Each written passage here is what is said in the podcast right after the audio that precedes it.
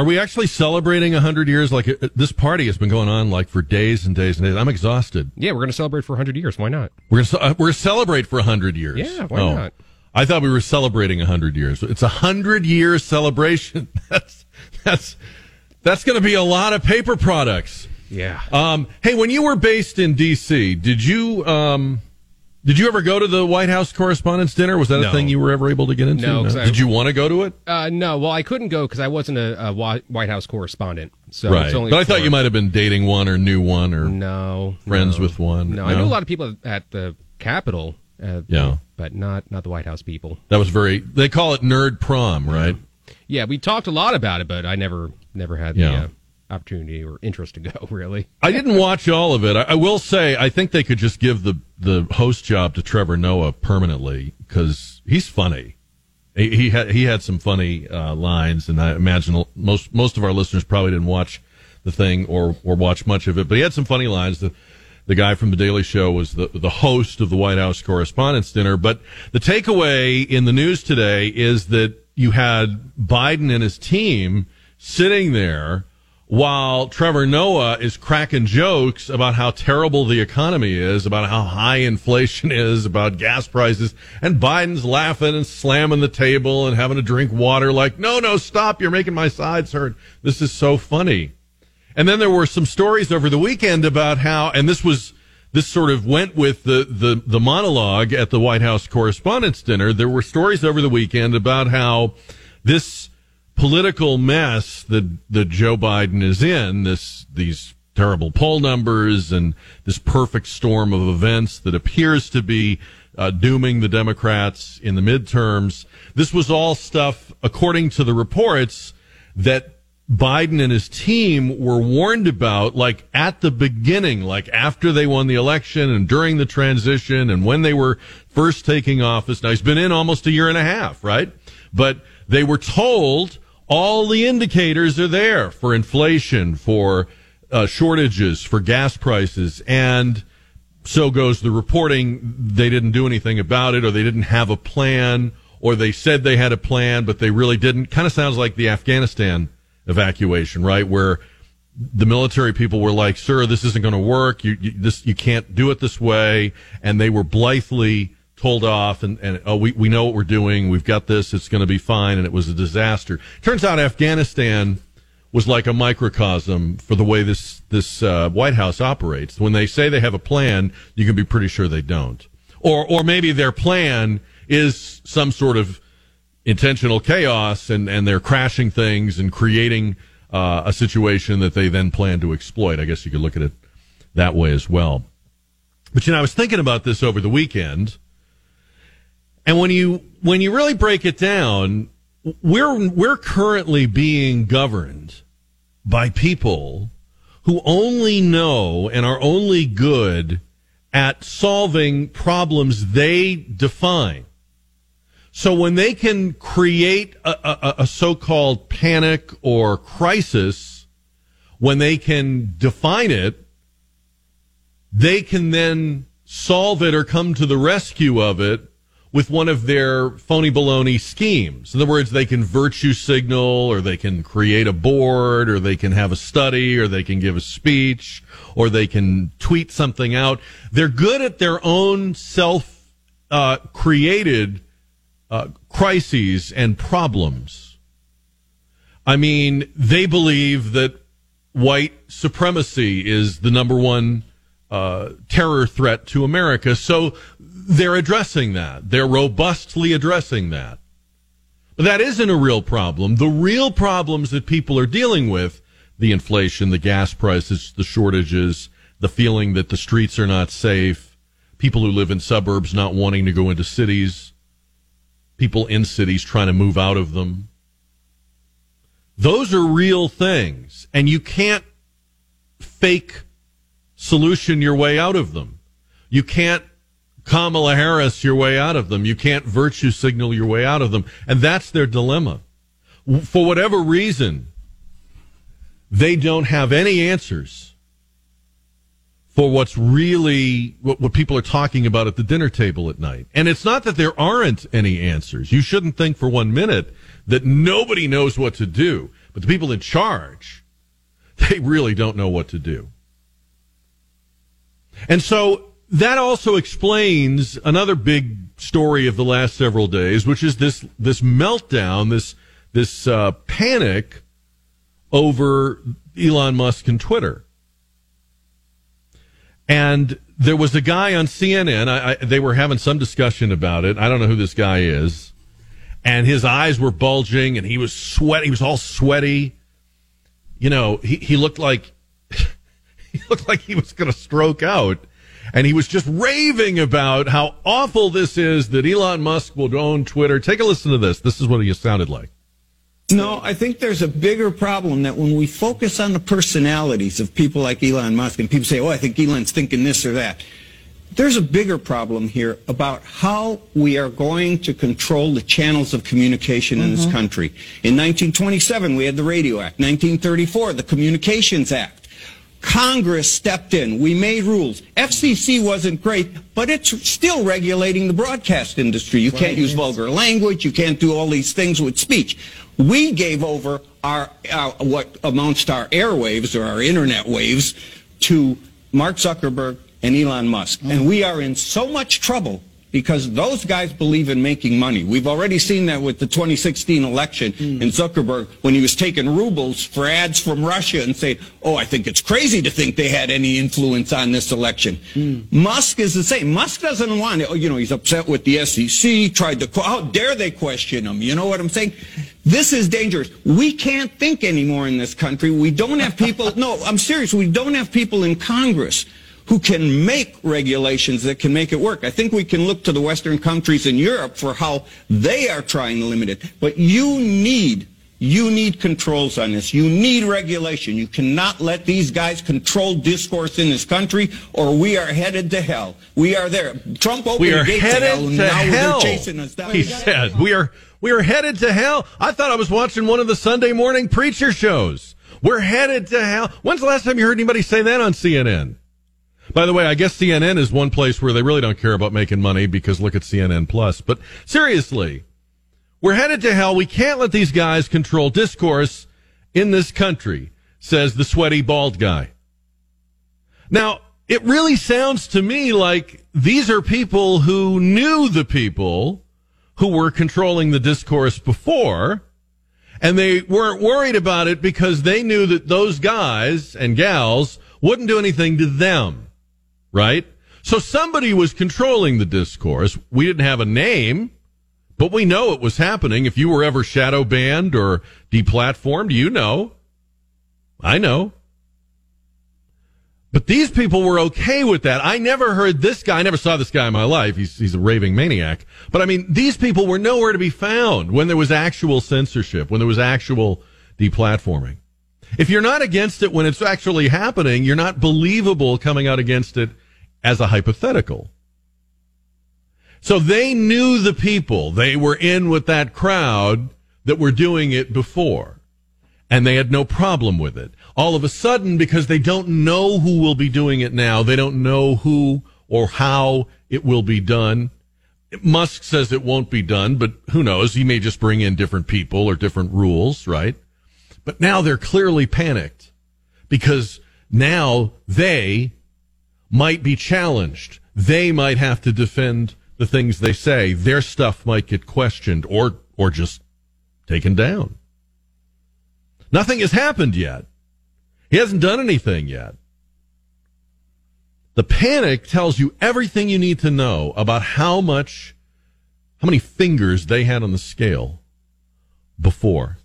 And they're not ashamed to admit that they want control.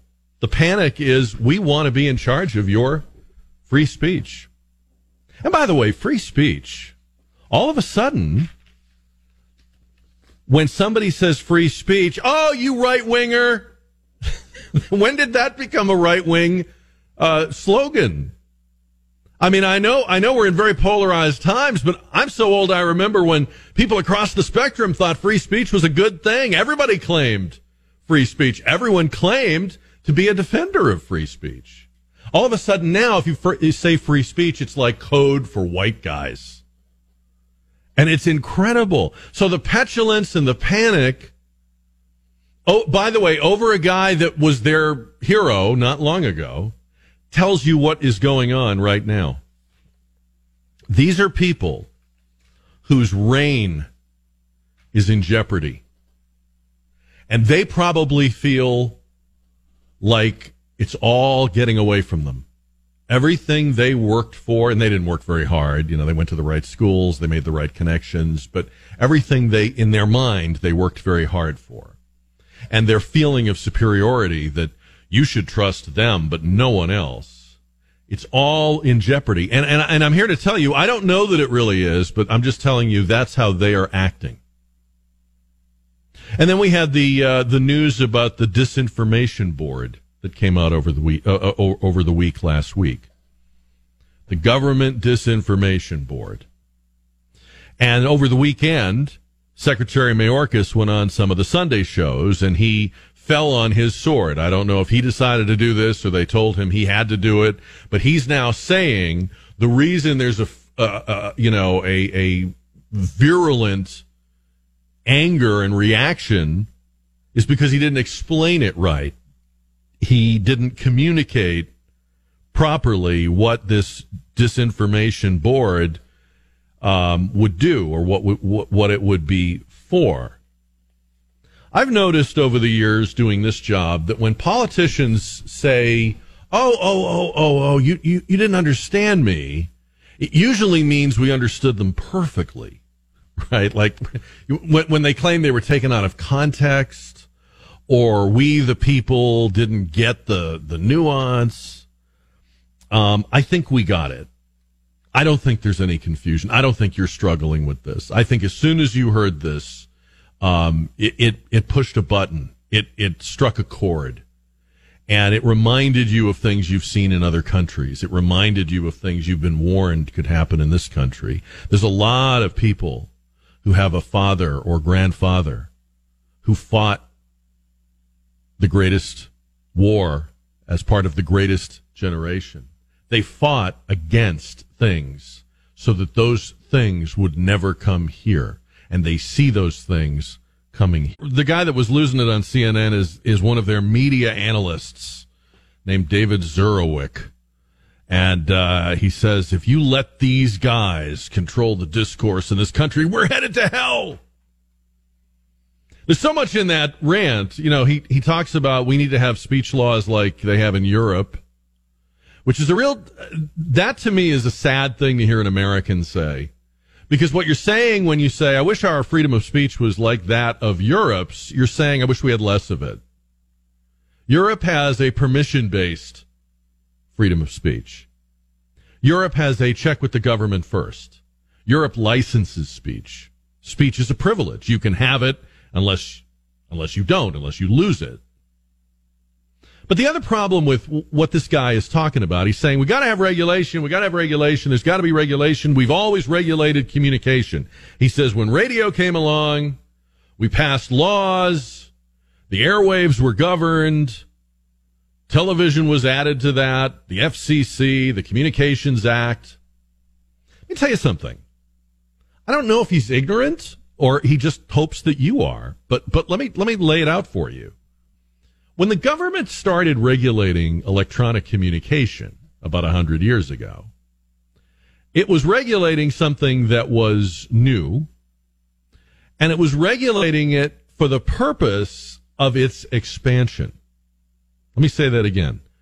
The whole point of regulating radio, and you, have heard us say KTSA is turning 100. A lot of radio stations are turning 100 this year because broadcast radio is turning 100 this year. And in the beginning, it was in a growth mode. It was something people wanted. And the regulation was to get it out there. And if you didn't regulate the, the coverage pattern of radio station A, you wouldn't be able to have radio station B over here and radio station C over there. So the first, the first order of business was to make sure that there was a lot of radio, that there was radio for everyone. That you could get radio in the country, you could get radio in rural areas, you could get it in this city and that state. And then the rules about what you could do on the radio the rules about content. He, he mentions they regulate language. You can't, you can't say the F word. Okay. That's true. But that's also uniformly true, meaning that's true for everyone. The government didn't say some radio stations or the ones we agree with or, or the ones that are owned by our crone. See what I mean? So the, the, if you want to invoke the past, you have to understand the past.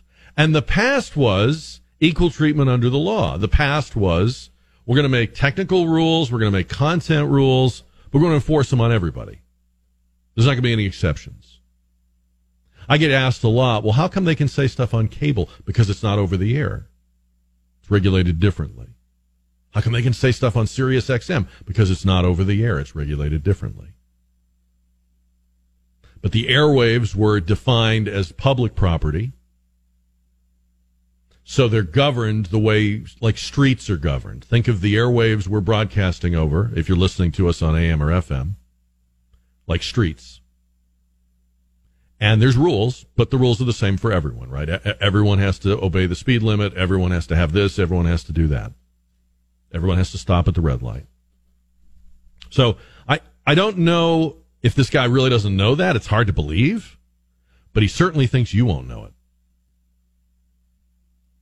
And again, it just sounds like people who are afraid their little, you know, time in the sun is coming to an end. And if they are right, if they believe that Elon Musk is going to take us to hell, then why don't they also have confidence in themselves and their in the power and the truth of their of their utterances? Why are they not going into this with their heads held high? Like, well, people are going to need us now more than ever because we'll tell them the truth. He, he, he didn't buy CNN. And it's really funny because I've had people say to me over the last week, you're talking about this Twitter thing too much. Uh, nobody cares. It's not that important. Twitter may not be that important to you, but Twitter is important to things that are important to you. It defines and, and, and sets the agenda for the news you get wherever you get it. But I predict that now, you watch, if he does any of the things they're afraid he's going to do, these people are going to pivot and tell you that Twitter is not important. You're going to hear for the first time since it was invented, people in corporate media railing against new media. Don't use Twitter. Don't go there. Don't be on there. Don't believe. These are the people that made it what it is today and they're very reliant on it. Lazily so, in fact.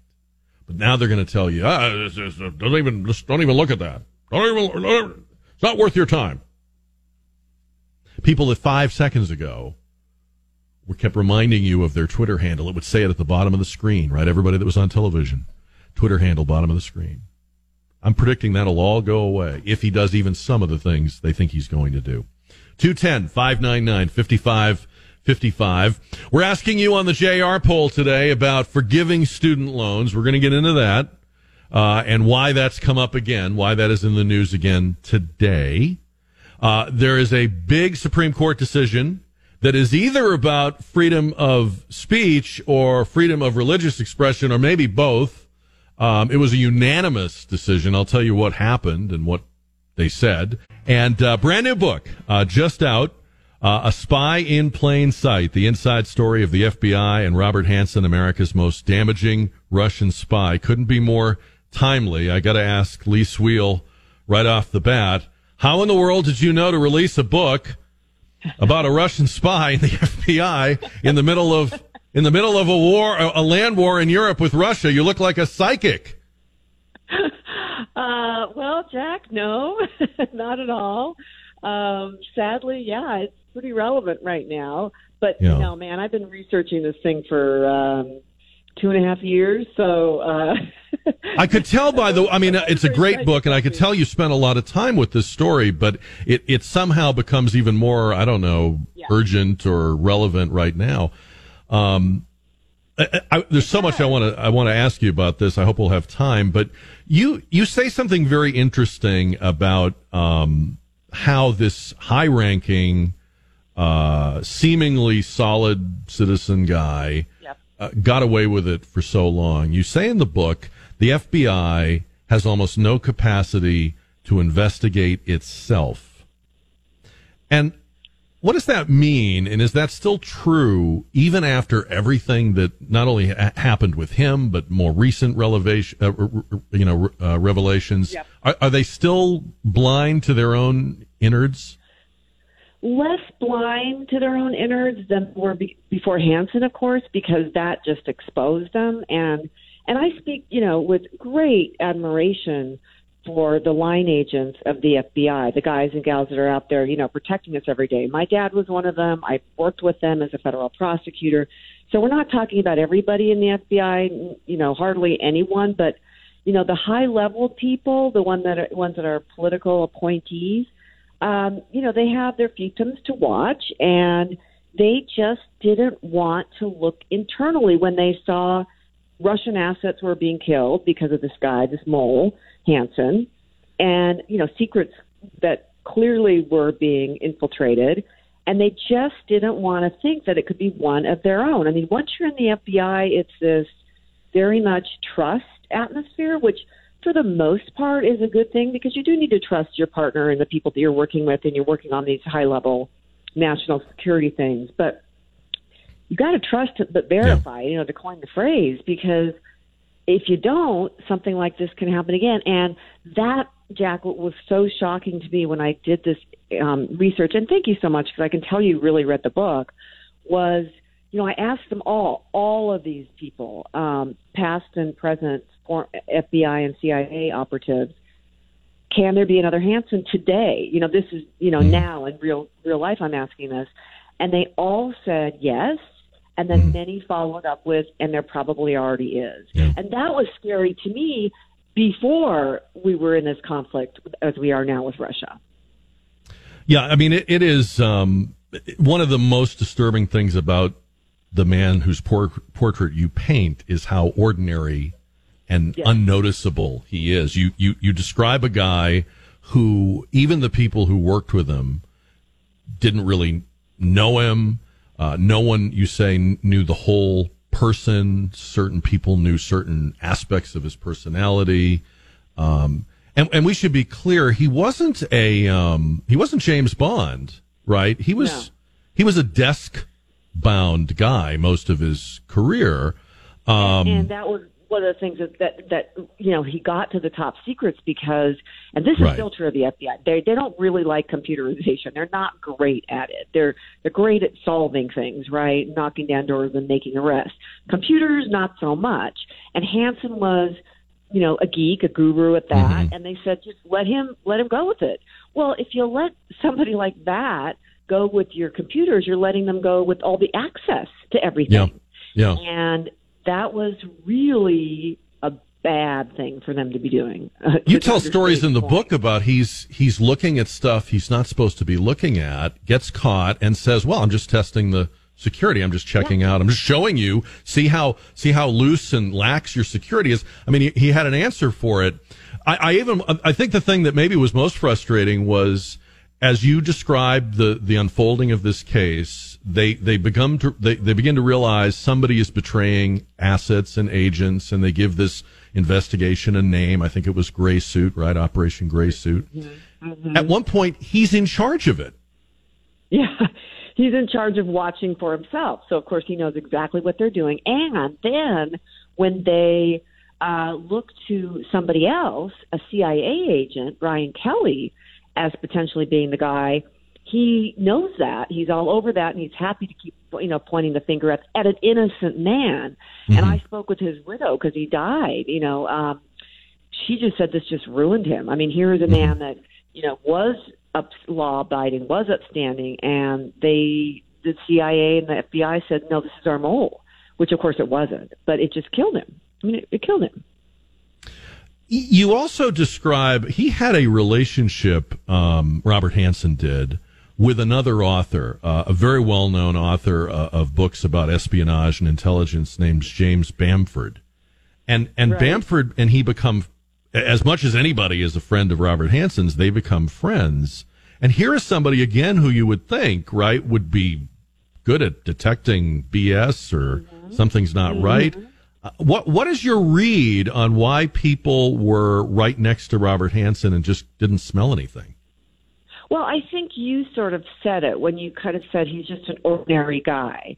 You know, he didn't he didn't appear to what I mean, I don't know what a spy looks like other than, you know, I watch James Bond too, but he certainly was no James Bond. And, you know, devout Catholic, Opus Dei, five kids that went to private schools, you know, a wife that didn't work and, you know, took care of the kids and I mean didn't work outside the home and and, you know, said he hated the commies, that's what he called them and and uh, you know, to all outward appearances, didn't really make any waves, didn't really make any big moves, but walk the you know walk the walk and talk the talk. Um, but of course, that's not what he was doing in his other life. And and and you know, you also kind of alluded to it in your intro. He was so ordinary that this is what frightens me as well. That the motivations that we're talking about with this guy, you know, money, um, sure, but also the allure of a James Bond, feeling like a disgruntled employee. He wasn't happy. Mm-hmm. He didn't think that his colleagues liked him enough, and appreciated him enough, wanted to be the smartest guy in the room. All of those motivations are were peculiar to Hanssen, but they're not peculiar to personhood, right? They, they, mm-hmm. Those are motivations that are with people today. Mm-hmm. And again, that's a wake up call, I think, for all of us. You know, he almost sounded in your description of him in the book, and the book is A Spy in Plain Sight, just out today. Lis Wiehl with us on KTSA. He almost sounded a little bit like the profile of people that shoot up their workplace. I, yes. I'm not appreciated. I'm not, yep. uh, you know, I, I'm too good for this. I'll show these people and and he he did it in a way in, a, in you could say in a sense he did shoot up his workplace just not literally but he caused the death of people who were in service to this country who were working on our interests abroad he knew he was doing that he was giving the Russians things that he knew led directly to torture and death he was he was essentially right. that kind of guy that's right. You know I it's interesting you say that because I had never thought about it like that in the context of you know people who randomly then go to their in their workplace and shoot people up. But you know you're right. And it, it's sort of the same motivations and the wanting to be recognized you know and he wasn't recognized by his colleagues but boy the russians just loved him mm-hmm. and you know cozied up to him you you know you've read the letters that are in the book that mm-hmm. you know that between he and the russians that are just you know, familial and oh, we're so grateful to have you in our family and all this stuff. He got the he got the love from them that he wasn't getting from yeah. his colleagues. Yeah. But how ridiculous is that? I mean, it's it's so warped. Um, and, and I think, and speaking of warped, I think another one of his motivations, and I got this from his uh, psychiatrist, Dr. David Charney, was he felt like if I show up the uh, uh, if I show the Americans, you know how uh, faulted or how faulty where our faults are, and because the Russians are going to expose them after I give them this information, I'll actually be in the end helping my country. Again, crazy methodology mm-hmm. of thinking, mm-hmm. but I think that's we're talking about a deranged mind. I think that was part of it for him. By, you by um. Showing, the Russians, our weaknesses were actually will actually improve our country. Yeah. Wow.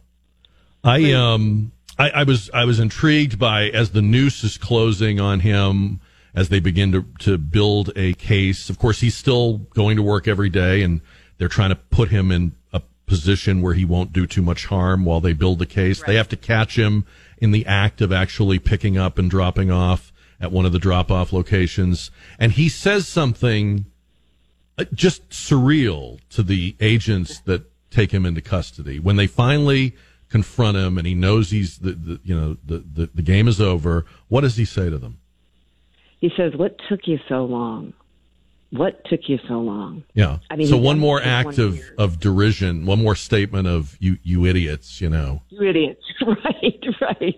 I mean, I, I think he felt like a lot of his colleagues were, you know, beneath him and not that smart. And, you know, this was a way of, of him showing even, even at his arrest, even at his arrest, I'm smarter than you are.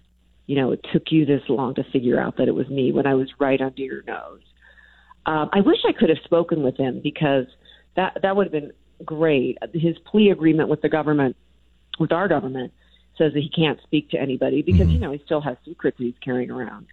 Um, but it would have been fascinating if, if I'd been able to do that. So he's in a supermax forever. He's never getting out, right? No, exactly. What he happened with his family? What, what's the status of things with his family? Well, glad you asked that. His kids are okay. They seem to be living normal lives. His wife Bonnie is still his wife. She never divorced him. She, I think, she goes to visit him, according to some FBI um, sources that I have.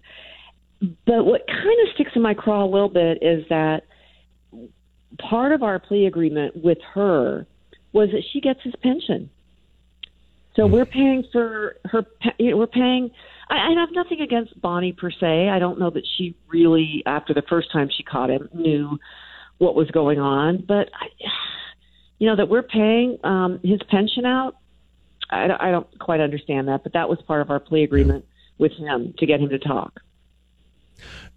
I won't give away everything. I mean, he, he they had a very strange, very strange uh, relationship. Very. Um, you would think. Uh, I guess I just find, and again, I'm trying not to. I'm trying not to spoil it for people that haven't read it. You would think that she would not be loyal. I don't know. I mean, she she's been humiliated, disgraced, left in the lurch. Uh, oh, he did other terrible things to her. I mean, yeah. again, it's, you know, the book. I mean, but you know, kind of used her as a, a little bit of a porn star. I mean, unbeknownst. But you her. say she is. She's she's like she's almost like she's waiting for him. Uh, well, he's never getting out. Yeah. But um, yeah, I know she never. I mean, it's one thing to remarry. Maybe, maybe you know, she wouldn't find somebody else or didn't find somebody else, but she never divorced him. Yeah. Um, I don't know. It's it's strange, but again, she caught him once, and they mm. went to a priest, and the priest said, "Well, that's bad. Don't do it again. You know, don't spy. Mm. But if you give the money to the church, um, you know, your sins will be." You struggled with that. I could tell that the priest um, believed that was just a, a confessional moment, not a crime that needed to be reported, and um, I, I, I could tell in the reading of it between the lines, she, she's not good with this. No, I'm not. I mean, I know there is, you know, there's the the confessional, and but it really wasn't that. It was kind of more of a meeting. If anything, it was for Bonnie, you know, his wife. Mm-hmm. And the fact that he just said, "Don't do it again," and give the money over to the church, and he, you know, he did, but then he he stopped for a little bit, and then he started again. I mean, think of the people whose lives would have been saved if he had, right. you know, been firmer or, you know, the secrets that would not have been sold. I mean, it's just, right. yeah, I, I don't, I, I, I have an issue with that priest. I'm sorry. All right, I got to save the rest for people to read the book. We don't want to give them all, give it all for free. But anyway, a spy in plain sight, Lis Wiehl. It's new. It's just out. Um, even if you remember this story from the news and you're thinking, oh, I, I followed that at the time. Believe me, you're going to learn a lot more uh, about it in this book. And great job with it. And thank you for making time with us thank today. You. Oh, Jack, anytime. Thank you. Um, we got a lot of email over the weekend about the interviews we did with Elisa Chan and uh, Mark Dorazio, the two Republican runoff candidates for the state house. Um, Rodney says, I don't know. I think I'm going with Chan. I don't trust this guy. Uh, there's so many rhinos. He says, I'm so rhino burnt. I just don't know anymore. Rhino burnt. Uh, Joe says um, the questions you asked Mark Dorazio were really softballs for anybody with any conviction. Uh, Randall says he convinced me to vote for the other candidate. Um, and we had some people too that that were uh, more in favor of him. But but the the takeaway from most people seemed to be that these two uh, candidates, Elisa Chan and Mark Dorazio, both Republicans, both self-labeled as conservatives, just don't seem to be able to, um, you know, answer questions straightforwardly. And and you know, I, I thought about it, and I was reading the emails, and uh, like I said, some people were mad at me, some people were mad at one of the candidates or both of the candidates. I think part of our problem is that we are drowning. We are drowning in a sea of people who call themselves and things that call themselves conservative. And you're looking for that word because you consider yourself conservative, perhaps.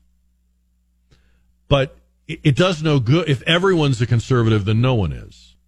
And if you can just say it and there's no way of, of proving it, what does it mean? And frankly, I mean, let's cut to the chase. There aren't going to be any Republican candidates who aren't, who aren't, who are going to say, well, I'm not a conservative. You know, that's, so they're all, they're all going to say it.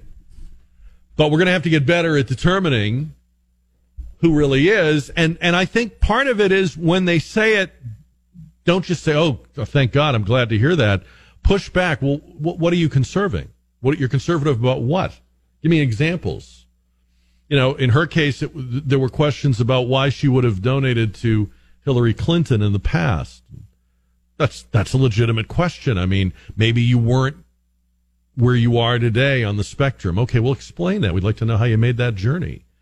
Uh, and then, uh, you know, uh, the other guy just not wanting to answer questions, pretending he couldn't hear them.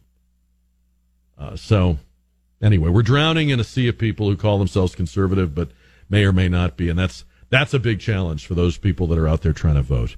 Um, we're going to get a look at the, um, nine zip Supreme Court ruling today. Is it a speech ruling? Is it a religious freedom ruling? Is it both? We're going to talk some more about the Government Disinformation Board. We welcome now to the show our constitutional law expert, Professor Bill Piatt on the KTSA Connecticut Quality Water Softeners Newsmaker line.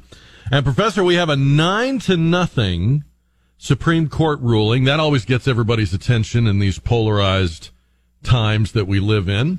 Um, about a uh, case in Boston where the, the city hall had a program uh, where different groups could be could have their flag on the city flagpole, the, the pole that uh, flies the city flag. Occasionally, could fly your flag, your organization's flag, and they flew various uh, different uh, ones again by their invitation until they denied.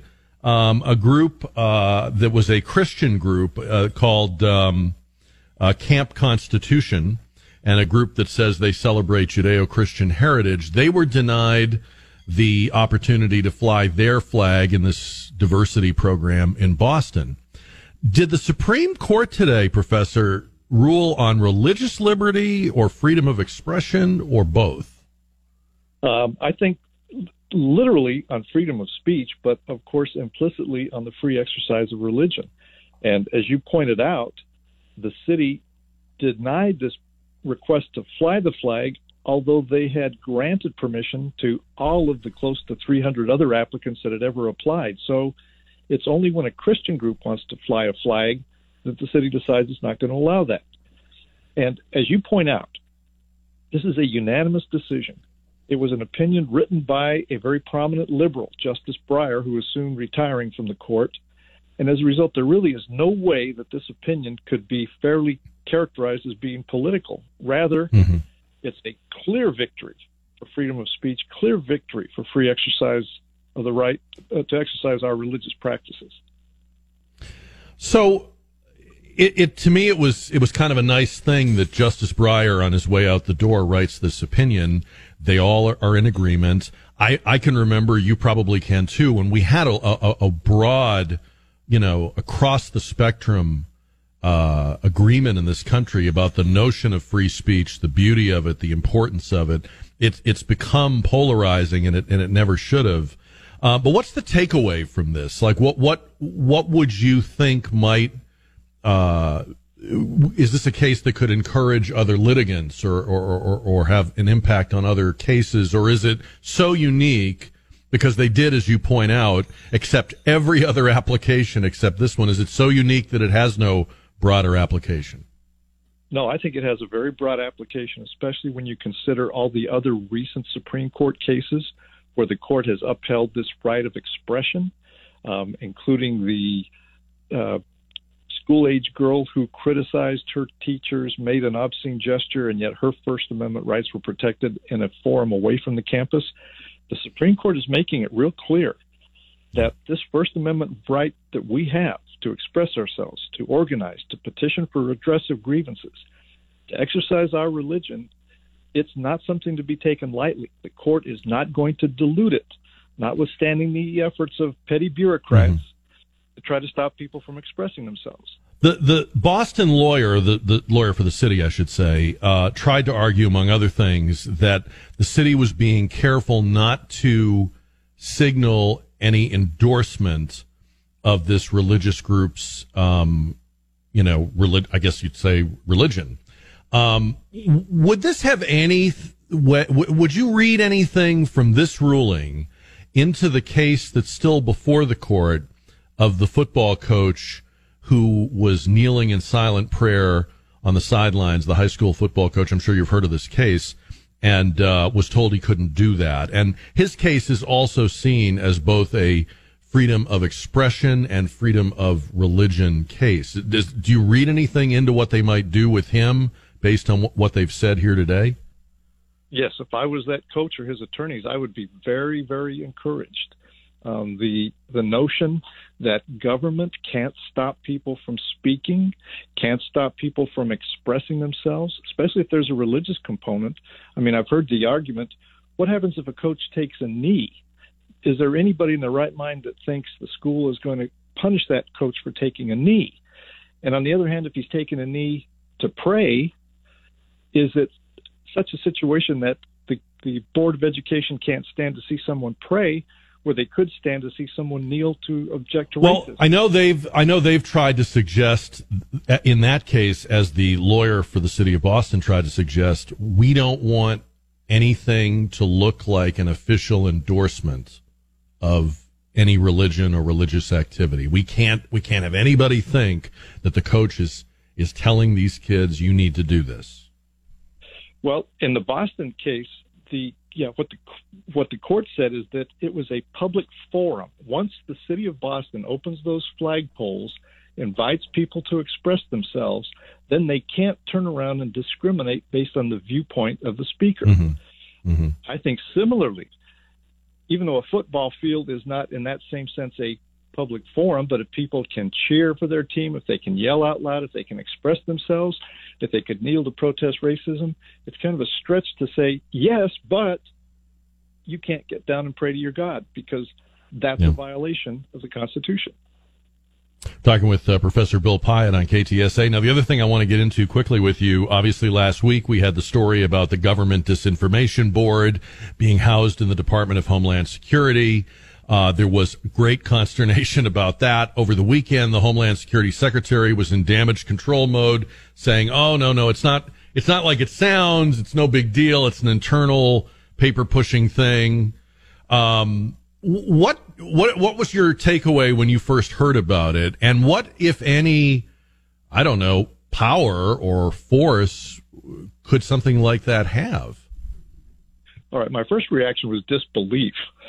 the notion that the government would set itself up as the arbiter of what is misinformation, thus having a chilling effect on people's speech because we're afraid we're going to get monitored and told that we're mm-hmm. spreading misinformation and what are they going to do if they conclude somebody is spreading misinformation? Right, do we right. go to jail? Do we get kicked off uh, out of our jobs? What happens? I I think they they have some. The government has a legitimate interest in prohibiting communications of commission of crimes. For example, they can intercept. They can get judicial ordered wiretaps. They can arrest people for conspiracy for planning to vi- to violate the criminal laws. But circulating quote misinformation on what criteria is something misinformation. I mean, this turns the First Amendment completely on its head, mm-hmm. where the founders thought that Congress has no right to make a law regarding freedom of speech or limiting our right to exercise our religion. This disinformation board turns that on its head and gives government the power to arbitrate what speech is going to be legitimate mm-hmm. and what's going to be misinformation. I think ultimately any act by that board outside of narrow enforcement of criminal laws is going to be held to be unconstitutional. So um, would it take? Would it require the board? To, first of all, I, I question whether they'll even form it. I have the I have the feeling this may this may get killed under the weight of its own criticism. But um, if they form the board and the board acts against someone in some way that we can only imagine right now, would that have to happen before there could be a challenge in the courts? No, uh, in in the First Amendment cases, people have been held to have standing to challenge laws and actions when there is just a chilling effect placed on their speech. You don't have to wait till they're actually punished for the speech. Mm-hmm. You can show that the government action prohibits people, intimidates people, chills people, and prohibits them from exercising their First Amendment right. That person could bring an action, and the courts would hear it. So, um, you said your first reaction was disbelief. I think everybody would agree with you on that. Um, does it say something about the state of people's uh, awareness of or understanding of their own rights that politicians in 2022 would even try to get away with this? I mean, this doesn't seem like something that in the past, as much as they might have wanted to do it, that have even tried to do it. Well, I think you're right. And my personal observation is because people are becoming used or accustomed to having Facebook, Twitter, and other social media censor speech by declaring something to be misinformation. Then you take the next step and have the government, and a lot of people don't really make the distinction between the two of those and think, okay, well, this is, some people may think, well, this mm-hmm. is just another attempt to stop bad information from being spread, mm-hmm. ignoring the reality that a lot of the misinformation that's been spread in the last couple of years has come from the government. Right.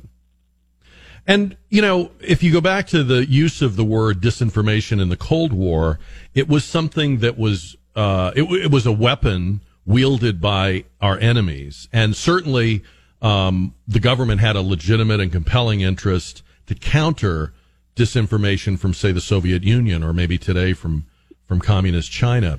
Um, but the way they did it, as you know, was with disinformation in many cases. So, um, it almost felt like they were saying, we're putting this in Homeland Security because this is like an act of war and we're defending you, we're protecting you. And I think if they spin it that way, there are people who will think, well, yeah, we have, there are foreign actors out there that are, that are putting, uh, you know, uh, flooding the, the airwaves with bad information, we must be protected. Just like we have to protect ourselves against them hacking into our e-commerce. I think pe- there are people that will see it that way.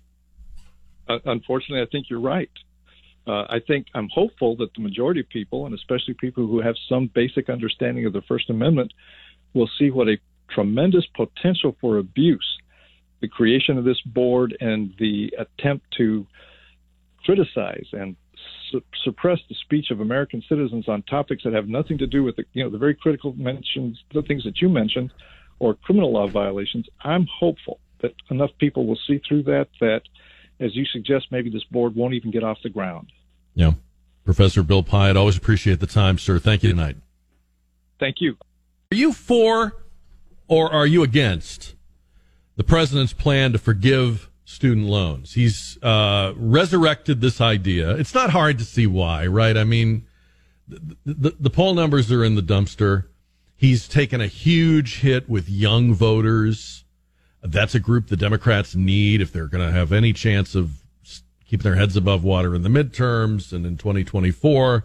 This is something the Democrats have been dangling in front of younger voters for a long time uh, other rivals for the Democratic nomination that Biden had in 2020. They said they would do this. The squad has has criticized him for not already doing it. So he's going to try to forgive um, ma- a massive amount of student loan debt. What do you think? How do you feel about that? 210 599 5555. Um, I thought it was interesting. Last time we talked about this, I had somebody say to me, Why are you upset about this? I mean, what do you care? Because I'm not in college and I don't have student loan debt. So I should just go along with this. You know, I should, I should just get out of the way. Um, and I, and I, I, I believe that, that the, the, the person saying that was sincere. In other words, I, it's a crazy thing to say, and I'll explain why in a minute but I'm sure that's how they feel. Like, well, just just let us have this. We don't want to pay these these exorbitant loans or we or you know, we don't feel we can. So just let us do this. And I think you have to believe that student loan debt is is a unique kind of debt. But it's not. You know, I could see if people were hornswoggled or didn't know what they were signing or it was usury. But the people that went into this knew what they were doing, and adults in their lives knew what they were doing. Now, you might say they sold us uh, a bill of goods about the value of a college degree or that this particular degree would be worthwhile, and it turns out it's not. I understand that, and we can talk about we can talk about why so many people went into so much debt, and I'm willing to have that discussion. But I, I'm sorry, I, you not wanting to pay for your student loan is like me not wanting to pay my mortgage. I don't want to. It's it's heavy. I really would rather not. I'd like somebody to forgive it. I'll just keep the house and stay and keep living in the house, but no more no more mortgage. Why can't we have that? That would make my life much easier. You know, one of the things about this that is sad and ironic is we're living in a time where there's a lot of talk about equity, right? This idea that we need income equity and we, we have, have to fight against, uh, sort of privilege, you know, built in or systemic privileges in our society. When they've studied student loan forgiveness, it worsens economic inequity. Student debt is disproportionately in the upper middle and upper class of our country. So when you wipe college loans out, you are enriching upper middle income and upper income people at the expense of people that didn't even go to college. People that are just working and paying their bills. It's still true, believe it or not, that only a minority of Americans have a college degree, and only a minority of them have an advanced degree. So when we when we look at the uh, outstanding student debt, over half of it is people with advanced degrees. It's a minority within a minority, and we're talking about making people who had no part in that pay for it. And then we also know inflation is in the headlines these days. This would be massively inflationary. And if you think college is already too expensive, we also know that every time the government has put money into aid, it drives up tuition. So the net result, you can easily see where this is going, of student loan forgiveness is more income inequity, more inflation, and higher tuition, which will necessitate what? More student borrowing in the future. And no politician is talking about ending that. No one is saying, you know, we really need to get, we need to work this from the other end. We need to start questioning whether it's a good idea to borrow and spend so much money on a degree that might not even make you employable, much less able to pay back the loan. So you want to know why I care about it, even though I don't have this particular kind of debt? That's why because I don't like to see what it will do to other people. I don't even like to see what it will do to the people who will think it's good for them. This is the most cynical discussion we're having in politics today because it is the haves screwing the have nots while pretending to help them, pretending to care. Forgive my language, but that's what it is. The president's plan to forgive student loan debt. And um, the uh, the debate is interesting because um, it really is obviously an attempt to buy or buy back the support of young voters.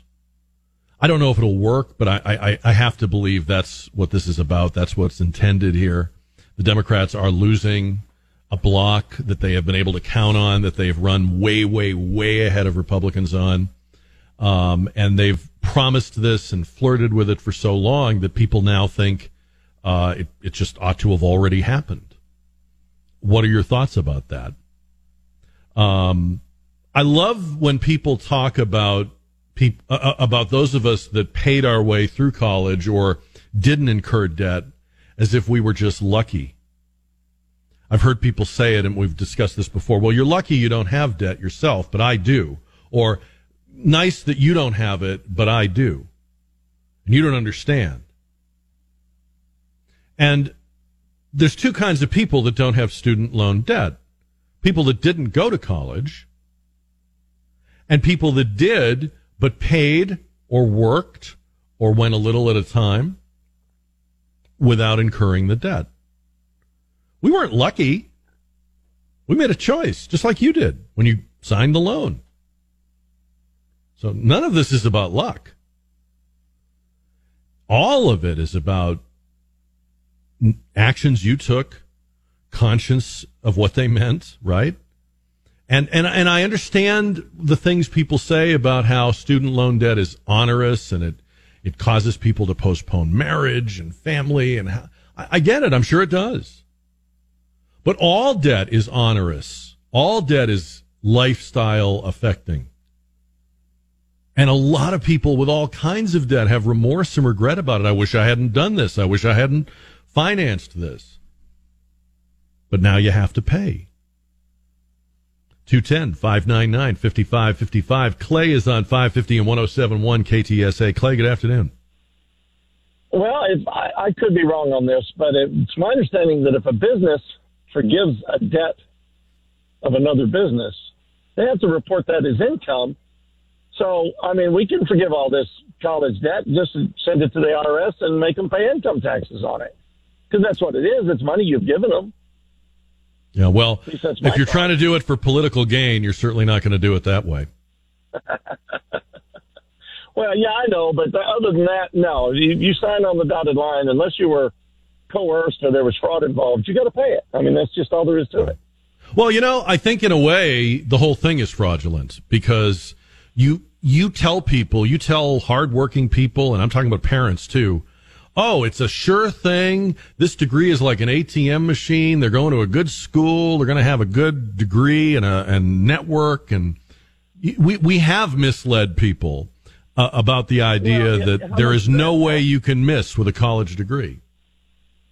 Yeah, but how much of that is the fault of businesses that advertise we pay for college degrees and then they never do? It's you know it, there's and it's and it, it is fraudulent. I agree with what you're saying, but that spreads out over the whole community. Right. There's so many right. so many businesses that do that. Right. That they don't pay extra if you have a degree, but they tell you they do. Right. They want to, they want that lie. Right. And uh, no, I, I, hear you. I don't think they should be forgiven. It, it should. I don't think the government should be in the loan business anyway. but okay, Clay, thank you, sir. I appreciate it. Let me get to another one here. Art is on 550 and 1071 KTSA. Art, good afternoon. Hey, good afternoon. My name's Art, the artist. I'm the perfect candidate. I'm in the whole negative twenty-five thousand dollars in student loan debt. Okay. And um, yeah, so I want to start off there. Uh, basically, I, I just got. A, I'm an architect. I studied architecture, so I do see the advantage. Uh, I'm out there in the field. People who are studied versus people who did not go to school. And there's a difference. You know, you got your contractors that are, you know, hired on Craigslist who didn't go to school, who can just blah, blah, blah. And then you got us who went to school and went and did the torture for code enforcement, for everything to be appropriate up to code. So there's two sides of the story. We kind of so what is your so what is your are you saying that the the the debts should be forgiven? I'm not sure I understand. Well, you know, I don't think they should be forgiven. I think that we should be given perhaps a match, uh, perhaps a 50 50 match, a contribution, kind of like Roth 401k, not as an employer would. Uh, perhaps uh, there's times when I do see people with a degree almost as a superhero because they're the ones who do things more appropriate rather than those who did not go to college. When you say a match, do you mean your employer should should pay some of your loan? Is that what you're saying? Yeah, I think that would be a very great idea. Yes, sir. But isn't your employer paying you anyway? I mean, they're paying you for the fact that you have a degree. That's your compensation.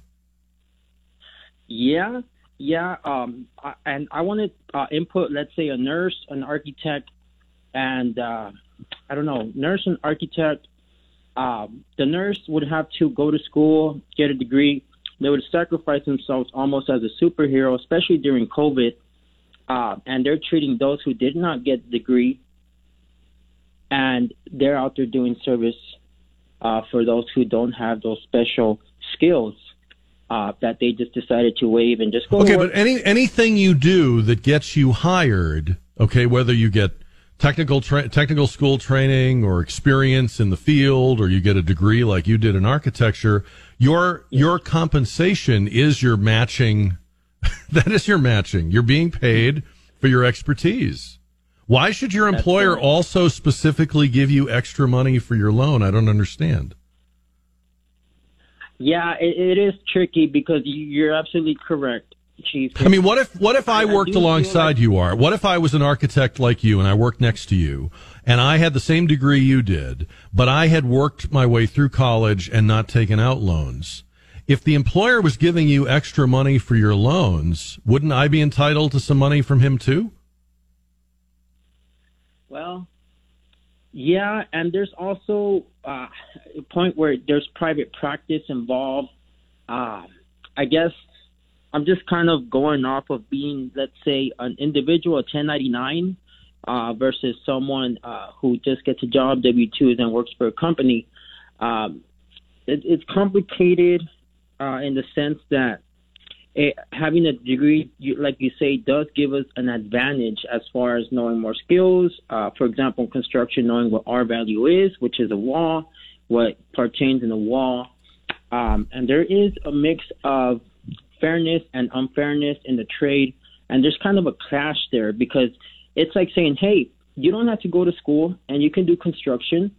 And leave it like that. And then there's people who go to school who follow mm-hmm. code enforcement who do it right for the public. Okay. All right. To set a okay. standard for America.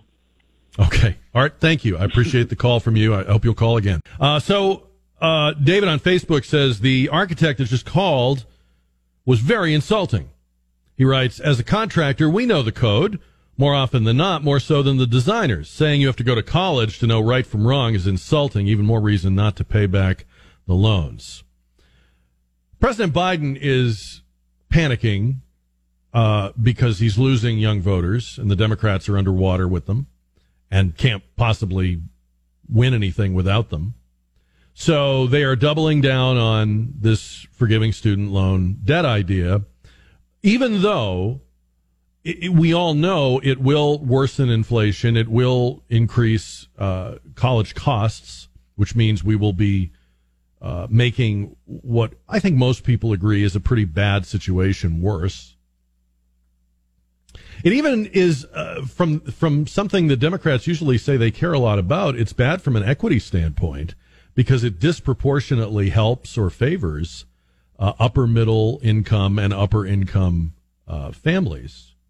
Uh, well over half the student loans that would be forgiven would be forgiven for those kinds of people it's going to be spun as if it is this blue collar Main Street kind of thing, but it's not.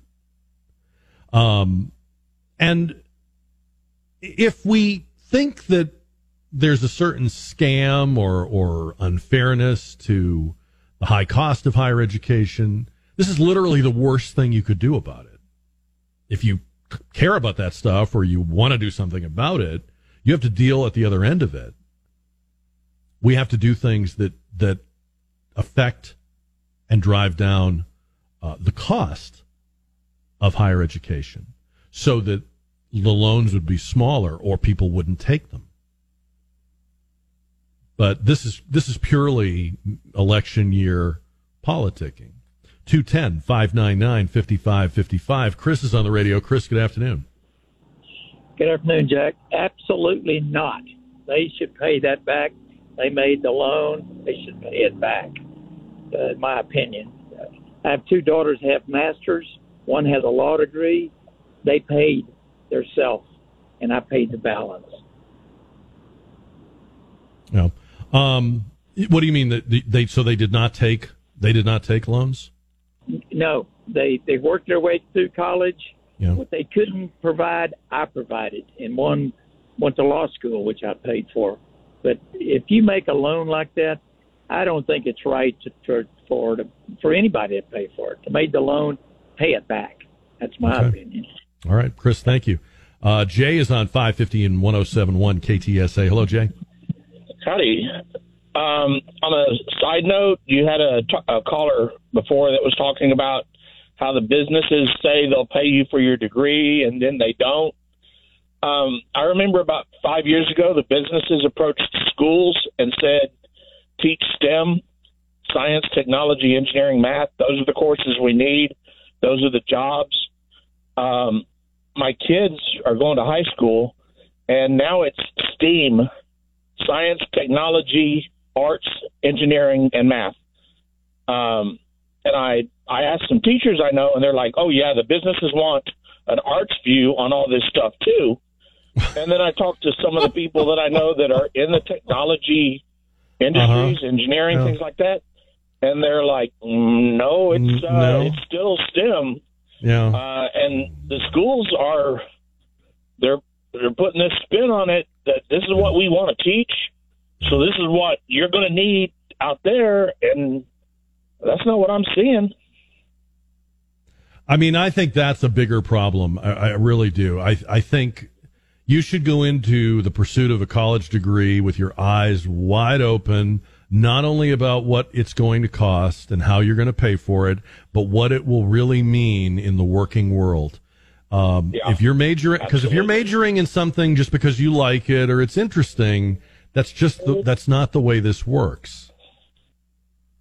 Oh yeah, I told my kids, uh, you know, if if you really think that this is where you need to be, is in like, uh, you know, uh, an arts degree, you better get a strong major in something technology so you can yeah.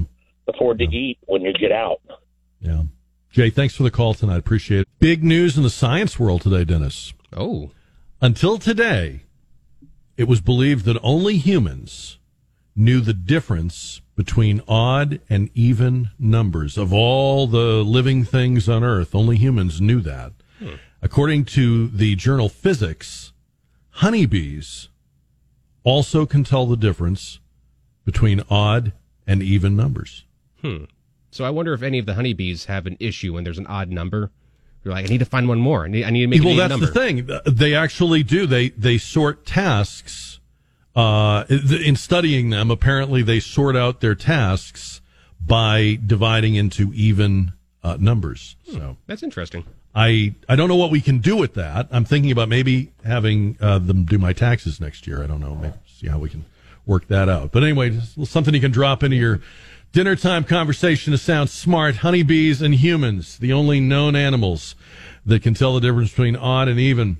And uh, they actually are ahead of us because none of them have any student loan debt. But what about that? The president wants to forgive it. Well, I don't know if he wants to or not. He always talks about they, right?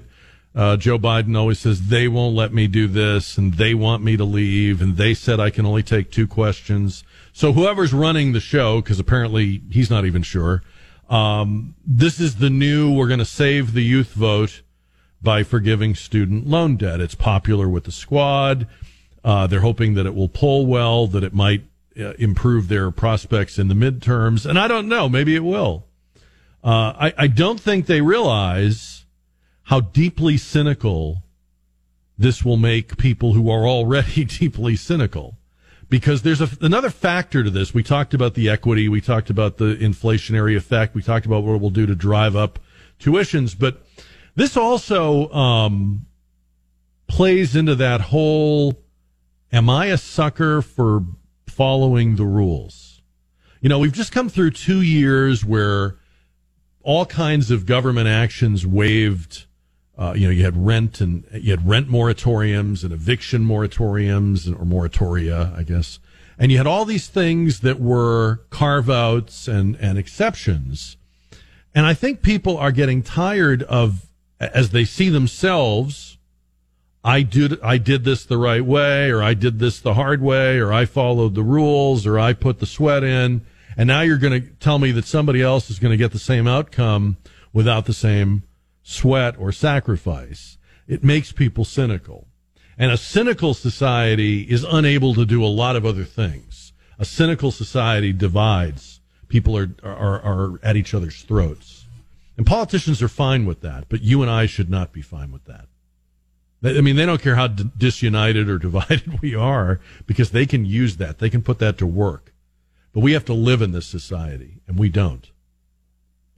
210 599 5555. So, facing some pretty grim poll numbers, this is what they're, uh, this is what they fished out of the trick bag.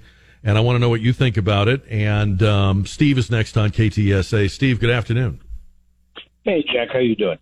Good, thank you. How are you? I'm doing great. Um, brief history: I've I've never been to college. I went to the Air Force uh, right after high school, and then after that, I went to paramedic school, um, which I paid for myself, and which is now 34 years later, 10 times the cost uh, that it was when I went for both books and tuition. Um, but the, the thing I've never heard discussed when they talk about loan forgiveness is what if the day after loan forgiveness, I decide I want to go to college? What happens to my student debt? Um, you lost me on that last part. Explain what you mean. Well, I mean, they're going to forgive existing student debt, but what about future oh. student debt? Oh, okay. So, in other words, could you take out a loan with the with the knowledge or expectation that you wouldn't pay it back? Uh, that would be the assumption, wouldn't it? Mm-hmm.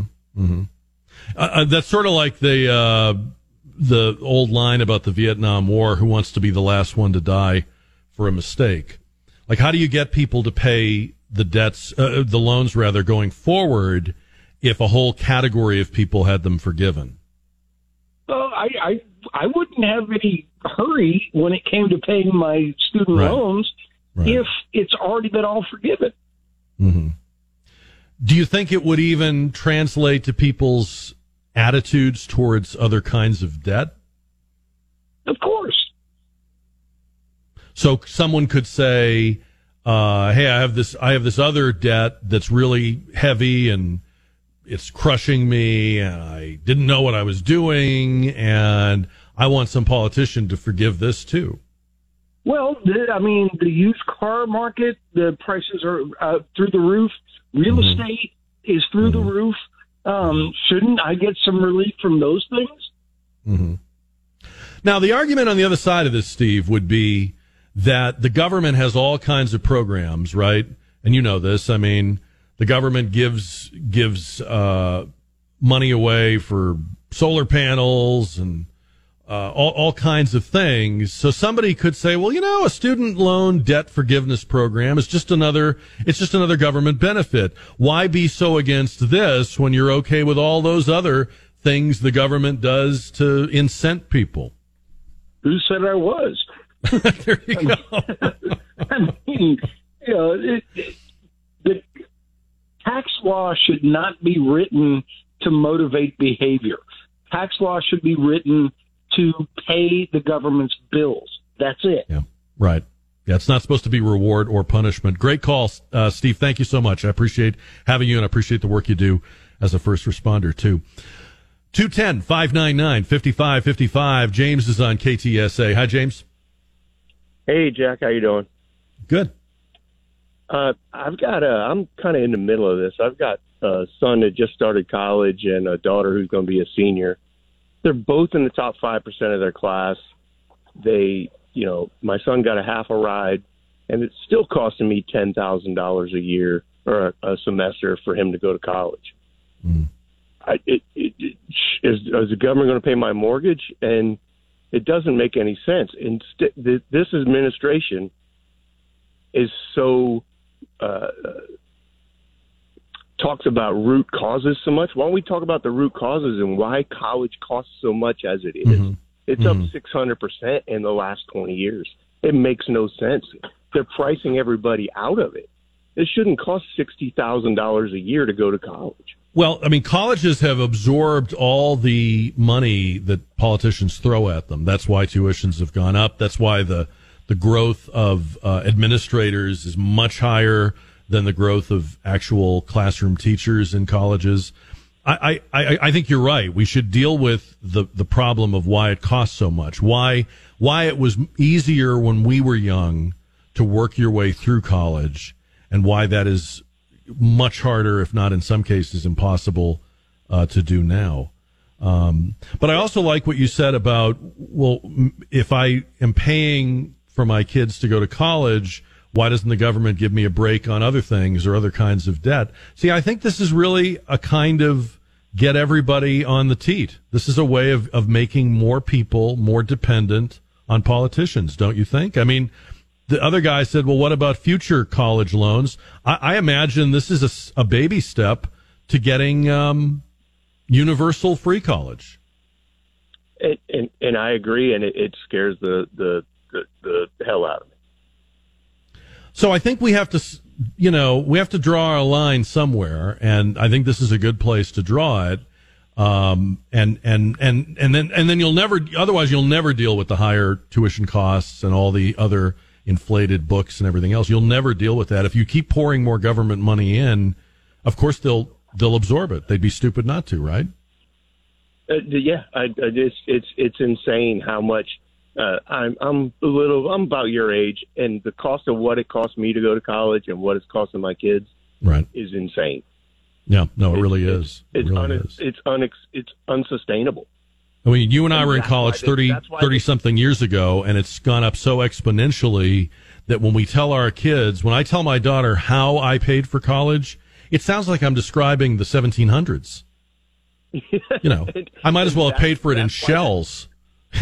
and that's why they're dragging this debt around because they can't Yes. afford it. It's insane. Right.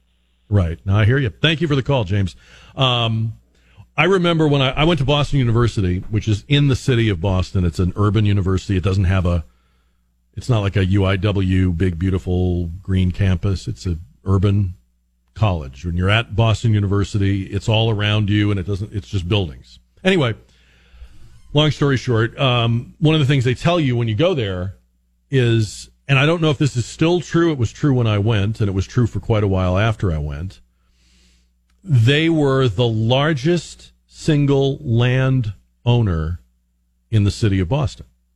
They were the number one landowner in the city of Boston. Now, you know, Boston's a very expensive city. It's also a very um, crowded city because it's surrounded by water on three sides. So there's, there's, there's no more land. Land is at a premium. Imagine how wealthy a college would have to be. Not an insurance company, not a Fortune, you know, 100 company, not some billionaire. The number one landowner was a university. Not even a prestigious endowed one like a Harvard either. So I, I, I just think for too long, politicians in currying favor with people, with voters, have been funneling money to higher education and they've made the costs higher. Riding to the rescue and saying, now we want to help you with that is ironic. You're the ones that made it this way. You're the ones that created this dilemma. And I agree that it is a dilemma. I have a daughter about to go to college. It's, it's a dilemma. I've scrimped and I've saved and I know I don't have enough. And I can't believe I don't have enough, but I know I don't. 210 599 5555. Should the government forgive them? Or some of them, or all of them, or from now on, or just in the past? And like the gentleman said, if you forgive the ones in the past, what are you saying to a person that applies for one today or tomorrow? We ask a poll question on every show every day, and at the end of the show, we have the numbers, but uh, we're actually talking about that poll question right now. Are you for or against uh, student loan forgiveness, so called? Um, and I want to get your thoughts on that, and um, maybe your situation if you're in it. Uh, I, I do think that we can probably all agree on a couple of things. It's gotten very expensive ridiculously expensive, inexplicably expensive to get higher, to, to get a degree. Uh, we are incenting young people to get any degree. We're not doing this in a let's make a shrewd investment mentality. You know, you wouldn't buy a stock because you liked the name of the company. Well, maybe some people would. I mean, I, I know people that bet on horses because they like the, the color of the horse, but obviously you're not winning a lot of money if you're doing that, right? You, you, you're shrewd and pragmatic when it comes to things like buying stocks or investing your money. And it gives you a higher rate of return. It's not a sure thing, but you can always say, I know, I knew what I was doing or I knew why I did this or did that. We don't have that attitude toward college degrees. We get all romantic about them. We shouldn't. We should not push everybody into college. I think we could all agree on that. It's not for everyone, and we don't need a society full of people that know the theories and nobody that knows how to turn a wrench. We have a proven shortage of people in the trades. And even within uh, careers that require college training, we have areas where we're way overpopulated and over here way underpopulated. So I just I think there needs to be some pragmatism and some planning. I think we ought to be honest with young people and their families.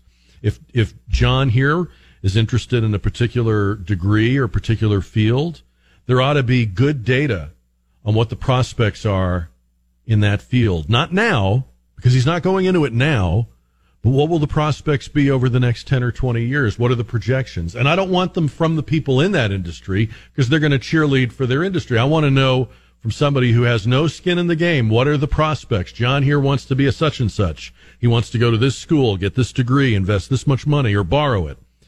What are the prospects? We should be smart about it. And we're not. If we keep going to the government and asking them to put more money into higher education, expect the price to go up just like defense contractors charge way, you know, charge the Pentagon way more for something than we would pay for it at Home Depot because they know they can get it. Colleges are going to keep charging based on all that available government money. And if we could be smart about these things, there would be fewer people with lesser debt. Omar is at 210 599 5555 on KTSA. Omar, good evening. Good evening, Jack. How are you doing? Good. How are you? I'm pretty good. I just this a bad idea for to forgive that that debt, and you know they're gonna you know if there's any chance you know they'll they'll do it if they can, but hopefully they can you know do do it for the uh, degrees that were that actually produce something or make somebody that uh, employable. You know, not not just anybody and everybody, but I'm sure that's the way the route is going to go. But for people that did take a loan. I did. Um, you know, if they're gonna if they're gonna forgive these these other debts, then let me take my total cost of going to school and knock down my taxable income for mm-hmm. five years and make mm-hmm. it, it, you know let's even this thing out because this is mm-hmm. not uh you know you were talking about a, a minute ago you know that's going to cause some uh you know people to be well i bet you're one of those people that got their their loans forgiven that kind of you know the cynical thing and it just it right that is going to happen big time. Yeah. Well, and just the idea of making people that didn't go to college pay for mm-hmm. people who did is is that's dangerous. Um, but I, I, you know, I was thinking while you were talking about the word reparations, which is another very popular word with mm-hmm. politicians. Mm-hmm. I wonder if the, the the class of people who took loans and already paid them off will say, "Whoa, wait a minute, I want reparations." Yeah, yeah. So That's, where does it end? Where does it end? Of course, the politicians will say it doesn't have to end anywhere. We'll, we'll gladly come up with more money. Thanks, Omar. Uh, 210 599 5555. Matt's on the radio. Hi, Matt. Hey, Jack. How are you this evening? Good. What do you think about all this? Man, I tell you, I, I really can't even believe we're having the discussion and the questions come up. I clearly uh, think it's a horrible idea uh, for for many reasons. I think I'm about your age. If you were to go back when I was looking at college and, you know, going to pay my way through school, I had options. And the options were get student loans, go to a public school, go to the military. So I opted to go in the military and went to one of the service academies. Um, looked, hey, I'm going to go to school out of state, and I get paid to go there. Worked my tail off, got you know made a career out of what otherwise you know with government support you might say, but in a way where I paid back that to the mm-hmm. government. And mm-hmm. look at where we are today with the military and how many ways we could incentivize not just give you money, but let's let you you do this and I'll do this. But mm-hmm. that doesn't happen anymore. Mm-hmm. Well, I, I don't think that would appeal to the politicians because they want to give a lot more money to a lot more people. They don't just want to uh, incent people who would serve in the military. And see, the problem with anything that you and I would come up with, it would be logical. We would be thinking logically.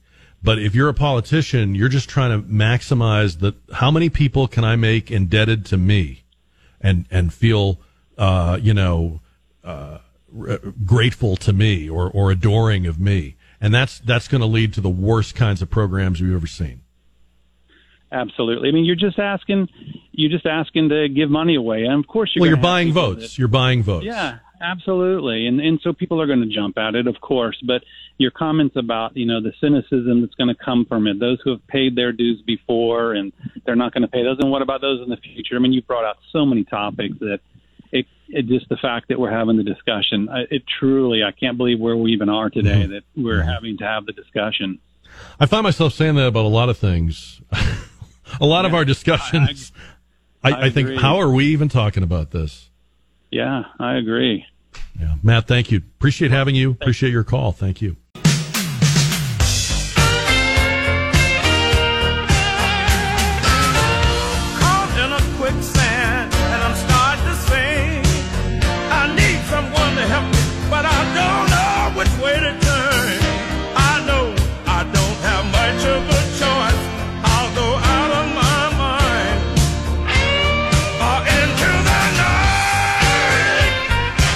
KTSA News Time 636. Jack Riccardi on KTSA. Later in this half hour, the results on our Stevens Roofing JR poll question. It was another weekend of panic and meltdown over um, Twitter and the apparent control of Twitter that Elon Musk will have at some point. He hasn't actually done anything. Nothing has happened to Twitter, but there is this uh, you know, sort of heavy breathing and sweating and eyes bulging panic. There were these shows on CNN and MSNBC about how it's the end of the world. And um, if they were reacting to something he had done, that might be one thing. But the fact that he hasn't even done anything, it's kind of like when, remember when you were a kid and you had done something wrong and you weren't sure if your parents knew and then your dad or mom said, uh, I'd like to talk to you. And that could have been about a hundred things, but you were sure they were about to hit you between the eyes with this thing you had done or tried to get away with or, you know, whatever. I, I to me, what we're seeing right now is people who had it made on Twitter, Facebook, Google, YouTube. They had it made. The game was fixed. The books were cooked. They knew other people were getting mistreated, unfairly treated, deplatformed, censored, shadow banned, but they knew it wouldn't happen to them because their peeps were on the inside. And, you know, their peeps will still be on the inside, probably. But, but now this Musk guy, just the way he's talking, is making them feel like their their salad days are over. Here's a guy on CNN. His name is David Zurawik. He's described as a media analyst, ab- just totally wetting himself over the prospect of Elon Musk controlling Twitter. Take a listen to this. No, I think there's a bigger problem that when we focus on the personalities of people like Elon Musk and people say, oh, I think Elon's thinking this or that there's a bigger problem here about how we are going to control the channels of communication in mm-hmm. this country. In 1927, we had the Radio Act. 1934, the Communications Act. Congress stepped in. We made rules. FCC wasn't great, but it's still regulating the broadcast industry. You can't use vulgar language. You can't do all these things with speech. We gave over our, our what amounts to our airwaves or our internet waves to Mark Zuckerberg and Elon Musk. And we are in so much trouble because those guys believe in making money. We've already seen that with the 2016 election Hmm. and Zuckerberg when he was taking rubles for ads from Russia and say, "Oh, I think it's crazy to think they had any influence on this election." Hmm. Musk is the same. Musk doesn't want it. You know, he's upset with the SEC. Tried to. How dare they question him? You know what I'm saying? This is dangerous. We can't think anymore in this country. We don't have people. No, I'm serious. We don't have people in Congress who can make regulations that can make it work. I think we can look to the Western countries in Europe for how they are trying to limit it. But you need you need controls on this. You need regulation. You cannot let these guys control discourse in this country, or we are headed to hell. We are there. We are- Trump opened we the are gate to hell, to and now hell, they're chasing us down. we're, we're, we're headed to hell. It's like it, be- it's like it became a revival meeting. We're headed to hell. Um, the the deal about the FCC, the Federal Communications Commission, regulating radio back when radio came along. You know, they regulated radio stations on technical matters like wattage and signal coverage. You had to you had to demonstrate that you carried programming relevant to your community. It was easily done, still is. They did not, and there is no comparison between regulating people on the internet because you don't like them, or you don't like their opinions, or you don't like how they vote, and the licensing process for radio and television stations with the FCC. I mean, there's no comparison. Only an ignoramus would say that, or somebody who thinks you're an ignoramus and he can get away with it. I also love the part about um, we cannot have these guys, these people control the discourse. I'm going to let you in on a secret. The discourse has been under control all along.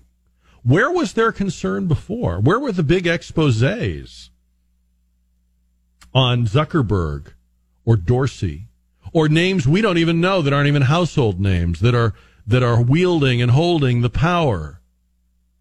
And not just wealthy guys or or or um, moguls, but nameless, faceless, you know, parts of the apparatus, if you will, that are the reason you wound up in Facebook jail or you got booted out of Twitter or whatever it might be.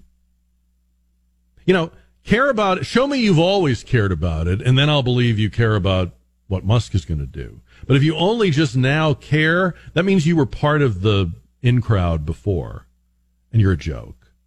I'm sorry you're scared. Change your underwear. Now, there was a story today in the news about a public uh, school, an elementary school in Washington, D.C., called Janney Elementary School, that gave um, students in grades pre K through third grade um, a um, what's called a fist book and membership. Every kid got membership in the anti racism fight club. And the fist book, it's called Anti Racism Fight Club Fist Book, refers to the raised fist, right? And it says to these kids, now remember, these are third grade and under. White people are part of a society that benefits them. It's as if white people walk around with an invisible force field because they hold all of the power in America. And the book also teaches kids how to identify and report to their school racist members of their own families. You know, I've asked this question before. I'm thinking of our caller Steve when he said, "I, you know, some of these discussions we have, I can't believe we're having." You know, the next thing that will happen in this story is that the school will come out and say either that was a mistake, or you've misinterpreted what we're doing, or the news didn't get it right. It's always some mistake. It's never ever, yeah, we own it. We're doing that. That's us, right? The whole thing with CRT was always that, that head fake thing where, no, we're not. Oh, we are? Well, It's not like you say. Why is the mistake always one way? Always their way. The Fist book makes a lot of incredible assertions. If you hate Kaepernick, you'd have hated Dr. King if he was alive today. So Colin Kaepernick, Martin Luther King, same thing. Again, third grade and under.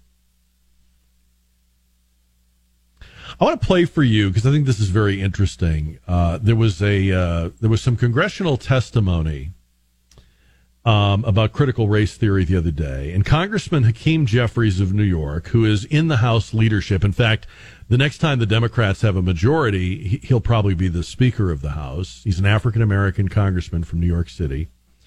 Um, he asked the man testifying about um, Justice Clarence Thomas. He challenged the guy.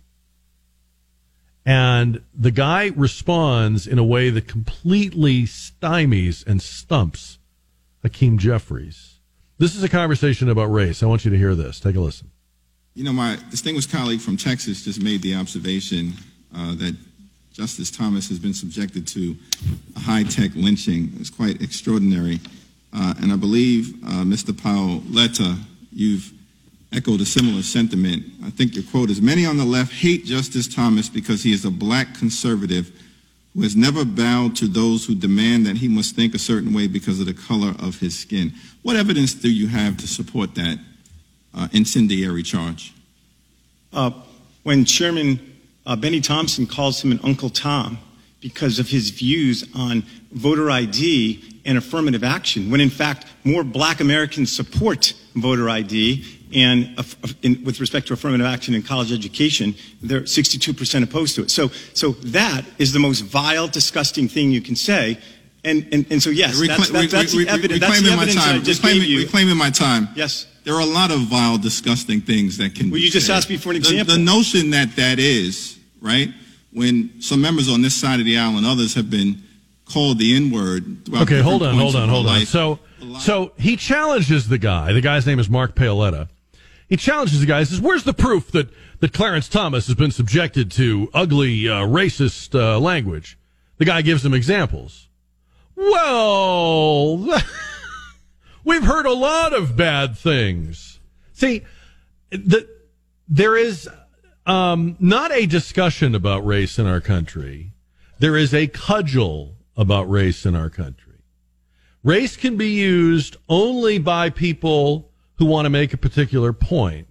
But if you're the victim of racism or your uh, motives are maligned because of the color of your skin, if somebody says you're not voting correctly for an African American or a Hispanic American or a Mexican or Cuban American or an Asian American, well then, ah, wait a minute, that's different. Yes, uh, it's, uh, look over here. Don't look over there. I um, I get that we as adults, like, we can have these discussions. We can kind of bounce off of each other. Those two can go at each other hammer and tongs in a in a uh, congressional hearing room. But it's vile that we would be raising children.